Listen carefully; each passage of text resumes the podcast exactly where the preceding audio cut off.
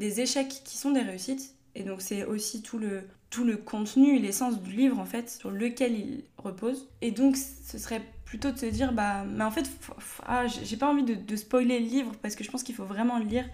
Mais en tout cas, ce que j'en tire, ça me nourrit. Euh, là, pour l'instant, je suis rendue à la moitié à peu près. Et pourtant, je l'avais commencé l'année dernière, mais je fais tout le temps ça. Je lis 10 livres à la fois et j'y reviens à certains moments. Et là, je pense que c'était vraiment propice.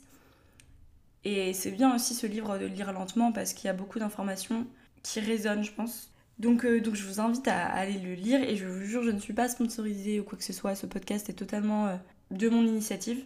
Mais c'est pour vous dire en tout cas tout, euh, toute l'admiration que j'ai pour, pour ce livre et cet auteur. Et à la fois, il y a quand même des choses pour lesquelles je suis pas totalement d'accord. Il faut pas non plus être dans le dans, dans l'admiration totale, dans le fanatisme. Hein. Mais, mais, voilà, du coup, je reste nuancée, mais là, j'ai que, j'avais que du positif à dire sur, ce, sur cet ouvrage. Euh, et, donc là, je retourne à mes notes, celles que j'avais prises pour initialement faire ce podcast. J'ai pas parlé de la frustration, mais en fait, euh, elle est vraiment présente. ça se sent. Et à la fois, je trouve que par rapport à cette frustration, qui serait par exemple vue comme un échec, on arrive aussi à, valoriser beaucoup plus certains moments qui étaient banals avant. Donc, euh, notamment se retrouver avec 3-4 potes moi, ça me paraît tout de suite euh, tellement euh, incroyable. Et, souvent, je me fais cette réflexion quand je vois de nouvelles personnes, de, cette, enfin, de la réflexion de la rencontre, juste de euh, waouh, je rencontre de nouvelles personnes et, c'est génial. Et j'en prends conscience qu'on a de la chance en fait de savoir les uns les autres. Mais j'en prends peut-être plus conscience grâce à ça. Donc finalement, on peut quand même tirer des choses bah, positives, encore une fois. Je vais pas être dans le la file au bonheur non plus, mais mais c'est voilà, c'est ce que je pense. Et aussi la frustration. La frustration peut résider dans le toucher. Euh, je sais que quand euh, du coup j'étais encore dans mon école de danse, on faisait beaucoup de danse contact, mais ça, ça arrivait quand même souvent et je pense que les danseurs se touchent euh, à 50% de plus minimum que, que, le reste de la population, puisqu'on est amené en fait à communiquer avec nos corps.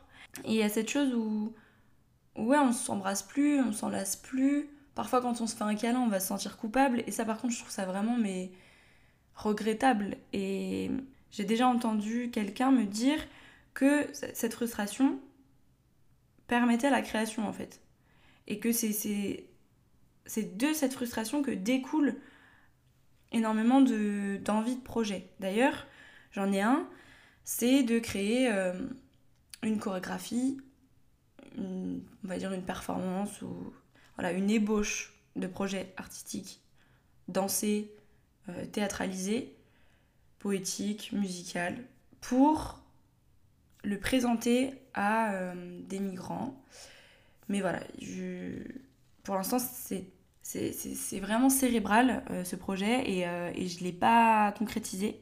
Petit à petit j'y vais, mais en même temps il ne faut pas que je tarde parce que bah, je vous parlais de mes projets futurs, mais le 20, janvier, 20 juin, pardon, j'ai prévu de partir en Espagne pour faire du woofing, apprendre l'espagnol, tout ça. Donc, euh, d'ailleurs, si vous avez des informations par rapport à ça aussi, je suis preneuse.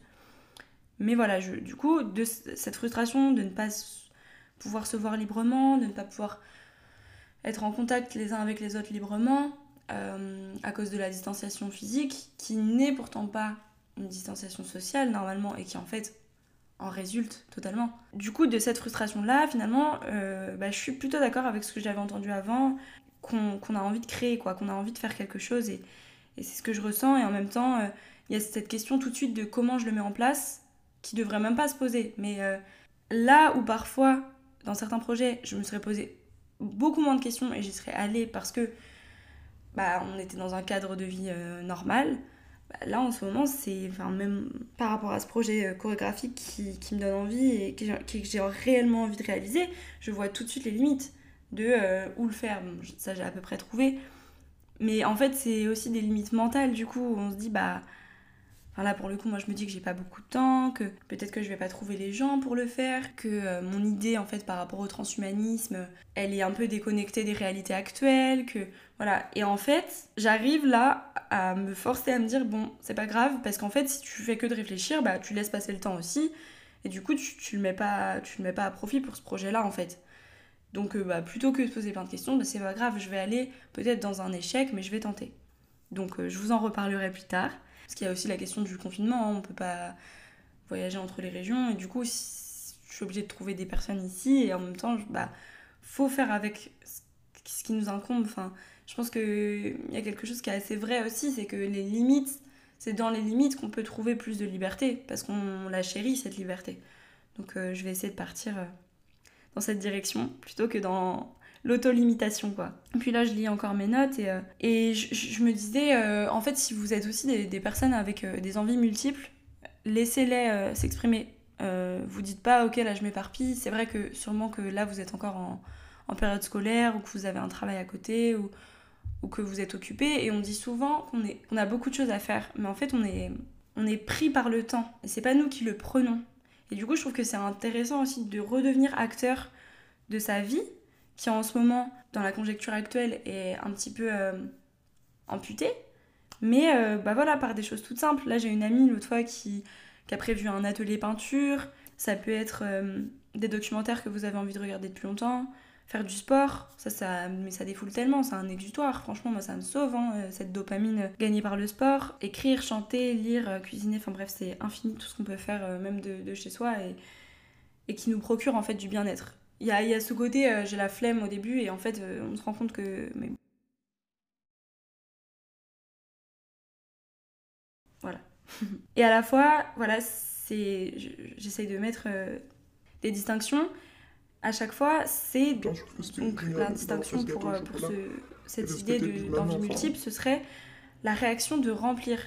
Lorsque, euh, bah, je vous disais tout à l'heure, j'avais peur du vide, euh, et bah c'est ça en fait, c'est la réaction de remplir. Et du coup, est-ce que ce qu'on fait quand on, quand on fait des activités, on le fait aussi pour comme un instinct de survie presque en fait, parce que comme ça on pense plus, comme ça on se vide la tête, comme ça on bah, voilà, on, se sent bien euh, pendant un instant. Et, du coup, est-ce qu'on est motivé euh, réellement d'une envie, euh, bah, d'une envie soudaine ou est-ce que c'est une envie de combler? Et auquel cas, peut-être qu'elle est quand même légitime. Mais en tout cas, je vous encourage à faire les choses que vous avez eu peur de faire pour quelque raison que ce soit, même si en ce moment c'est plus complexe. Peut-être que dans ces limites-là, vous allez trouver en fait les moyens créatifs et logiques d'y parvenir. Et bah, je, reprends un exemple, le skate et le breakdance, deux activités physiques et sociales qui m'ont toujours euh, attirée et que je me suis jamais permise d'effectuer parce que je me limitais en me disant que j'avais un, corps spaghetti et donc clairement euh, j'aurais pas l'équilibre sur un skate, que j'aurais pas la force musculaire pour le, break. Et en fait, ça, ça relève pas de ça. Ça relève vraiment de juste euh, est-ce que ça te fait triper de le faire et euh, clairement, là, le, skate, ça m'a vraiment aidé de passer du temps au soleil, de rencontrer des personnes. C'est un, un vecteur social énorme. Il y a une culture skate qui se développe à Nantes en plus, qui inclut beaucoup plus euh, maintenant euh, les deux sexes. Et voilà, c'était ça aussi ma limite, c'était de me dire, il y a que des mecs. Et en fait, je trouve ça cool aussi d'y aller et te dire, ah bah, en fait, si j'y vais, peut-être que j'ai une pote aussi qui va se dire, ok. Et là, il y a une réelle sororité, en lien avec le podcast que j'avais fait avec Juju. Une sororité euh, qui, se crée en fait. Voilà, bah, je crois que j'ai à peu près traité tout ce dont euh, j'avais envie de parler aujourd'hui, voilà, de, de, partager avec vous. Je vous envoie euh, tout plein d'ondes positives. J'espère que je vous ai pas trop emmêlé le cerveau. Et je suis ravie d'avoir rebranché mon micro aujourd'hui et de pouvoir partager ça avec vous. Et show must go on. On verra vers quoi m'emmène ce podcast, ce projet chorégraphique que j'ai en tête. Et je vous invite à aussi vous exprimer et à, vous libérer quoi et, à faire ce que vous avez envie de faire. Voilà. Gros bisous et bonne journée à vous, bonne journée à toi.